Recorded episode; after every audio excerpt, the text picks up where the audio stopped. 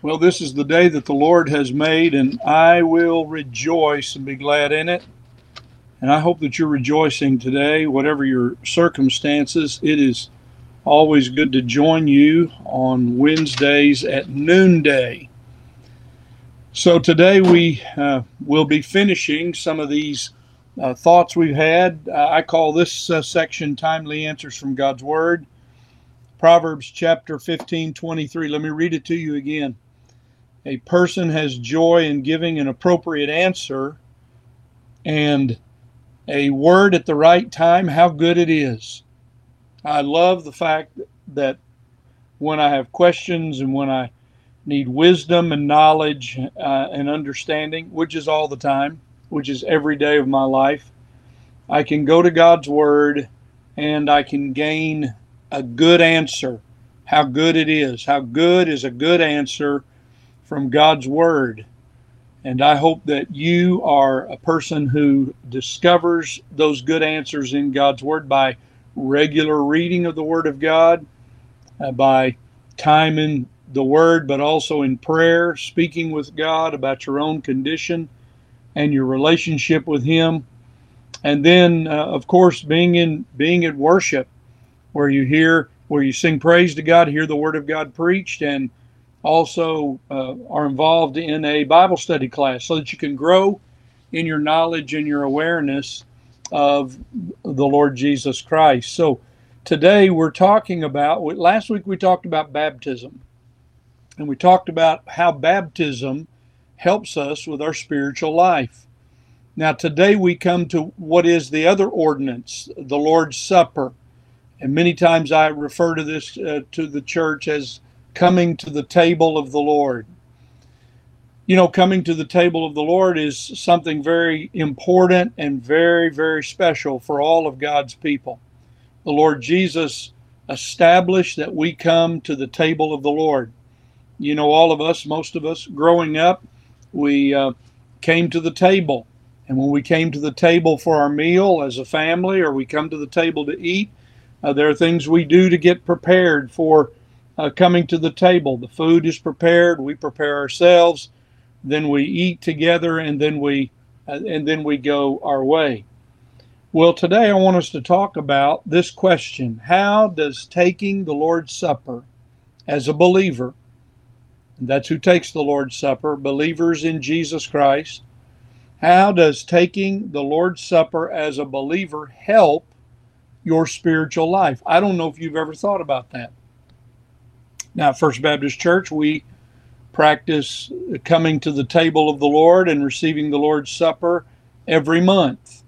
And I hope that you join us as you can. Many of you who are listening to me are part of our church. But how does how does um, coming to the table of the Lord and taking the Lord's Supper help our spiritual life? Well, Paul, talking to the Corinthian church in 1 Corinthians 5, verse number 8, reminds them of the importance of how we come to the table of the Lord and how it helps us spiritually. Let me read it.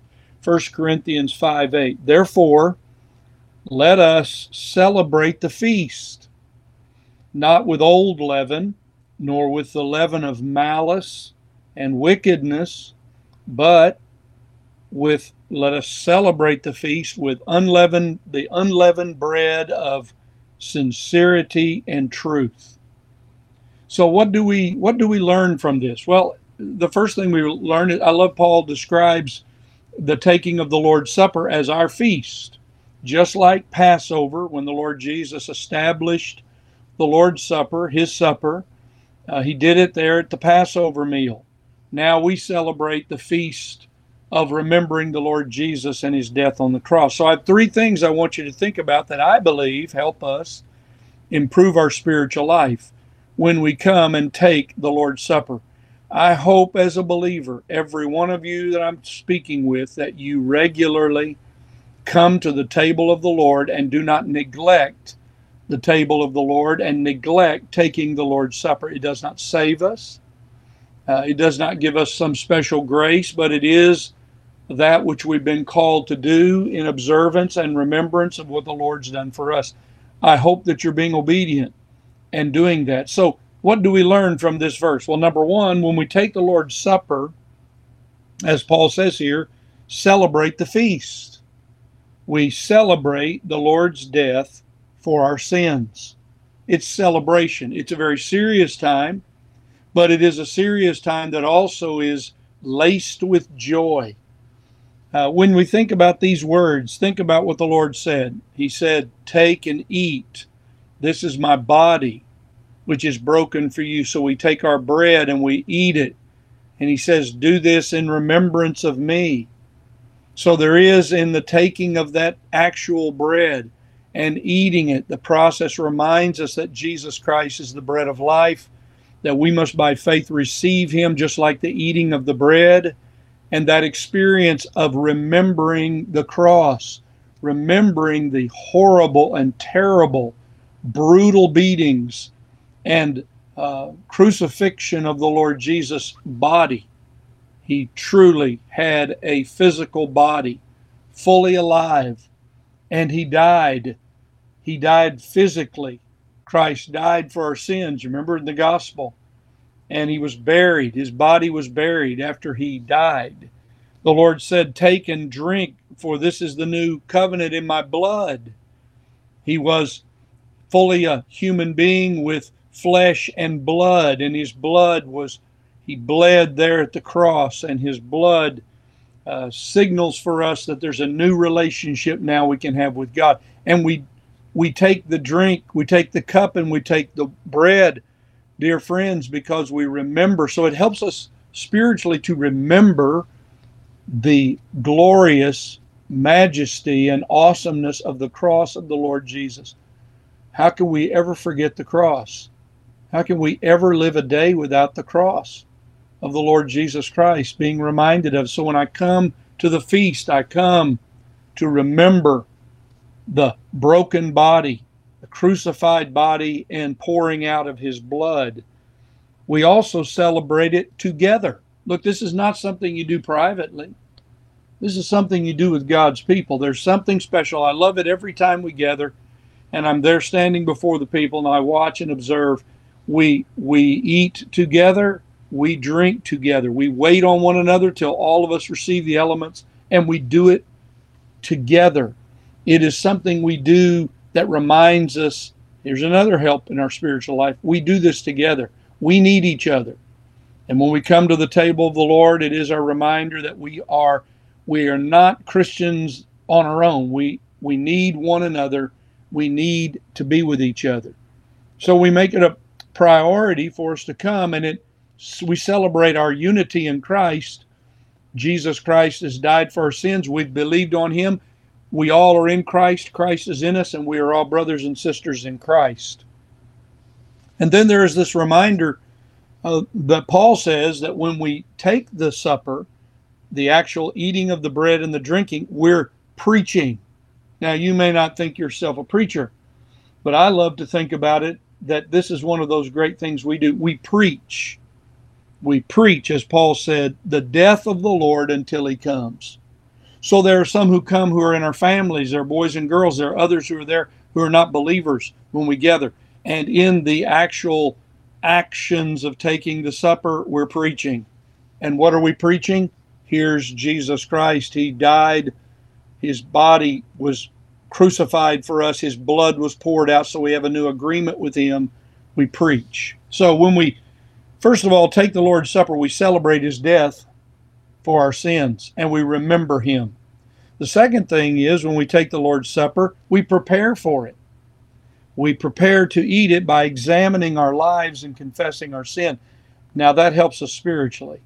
Listen to the way Paul said it. Therefore, let us celebrate the feast not with old leaven, nor with the leaven of malice and wickedness. You know, when I when I'm living every day, I fall I fall into sin as a believer. I stumble and I I yield to temptation and I so when I come to the table of the Lord, it is that opportunity, like I must do every day, but it's another opportunity for me to prepare myself to meet the Lord and to be clean and to be pure and to be living in holiness without sin in my life, with my sin confessed. I wonder today, are you living with uh, on on a short list. You you you're you've talked with the Lord about your life. You've confessed sin to Him. You've confessed those ways as Paul describes them here. These are general words that describe a lot of different sin, malice and wickedness. Oh, how we come to the table of the Lord, we clean ourselves up. So my mother used to say, wash your hands and take off your shoes. My shoes were usually uh, pretty messy because I spent all my time outside. So take your shoes off, clean your face, and wash your hands. Prepare yourself for the meal. When we come to the table of the Lord, we clean ourselves up. That's why Paul says, let us examine ourselves and then eat of the bread and drink of it. You see, uh, friends, there's something we must do as Christians. The world doesn't do it. You must examine yourself every day and ask yourself, Am I living for Jesus Christ today? And when we come to the table of the Lord, this helps you in your spiritual life. When you examine yourself and you're honest with yourself, you don't deceive yourself, and you say, I need to confess these things in my life. We judge ourselves rather than being judged, and that's why we practice that wonderful truth in 1 John 1 9. You know it. If we confess our sins, he is faithful and just to forgive us our sins and cleanse us from all unrighteousness for his name's sake. So, when we come to the Lord's Supper and take the, the supper at the table of the Lord, how does it help us spiritually? Well, we, we remember and celebrate his death for us until Jesus comes. Secondly, we clean ourselves up. We confess our sin. We examine ourselves to make sure, oh, I don't need to be doing that. I don't need to be saying that. Perhaps even I don't need to be associating with those people. And then finally, when we take the Lord's Supper, we leave the supper and we go out and live with sincerity and truthfulness. Listen to Paul. Therefore, let us celebrate the feast not with old leaven nor with the leaven of malice and wickedness, but with unleavened, but with the unleavened bread of sincerity and truth. As we eat the bread and drink the cup, we leave with sincerity and truth. There's nothing more powerful than Christians who live sincerely and truthfully. There's nothing more powerful in our witness for Christ. You see, we meet at God's table so that we might hold each other accountable. And also to say, we will now leave living sincerely and truthfully for the Lord. How did the Lord say it? He said, You're the salt of the earth and the light of the world. That's who we are. So we leave the table ready for service.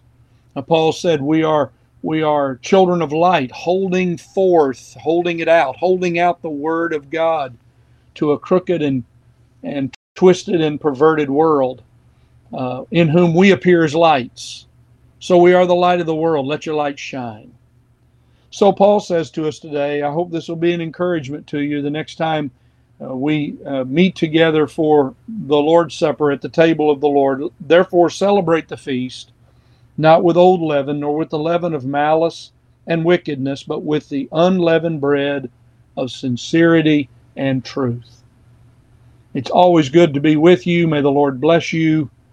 And I hope that you have a wonderful and good rest of the day.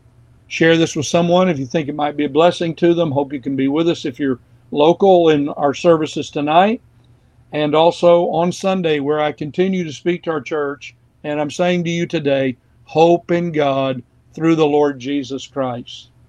Heavenly Father, bless my friends who've joined me today. I pray that you might encourage them we thank you, Lord, for the table of the Lord that we can come to remember you, never forgetting what you've done for us, that we might have life. And may we live today in sincerity and truthfulness before all the people we come in contact with. In Jesus' name we pray. Amen. Well, God bless you. May the Lord bless you. I hope that you have a tremendous rest of the week.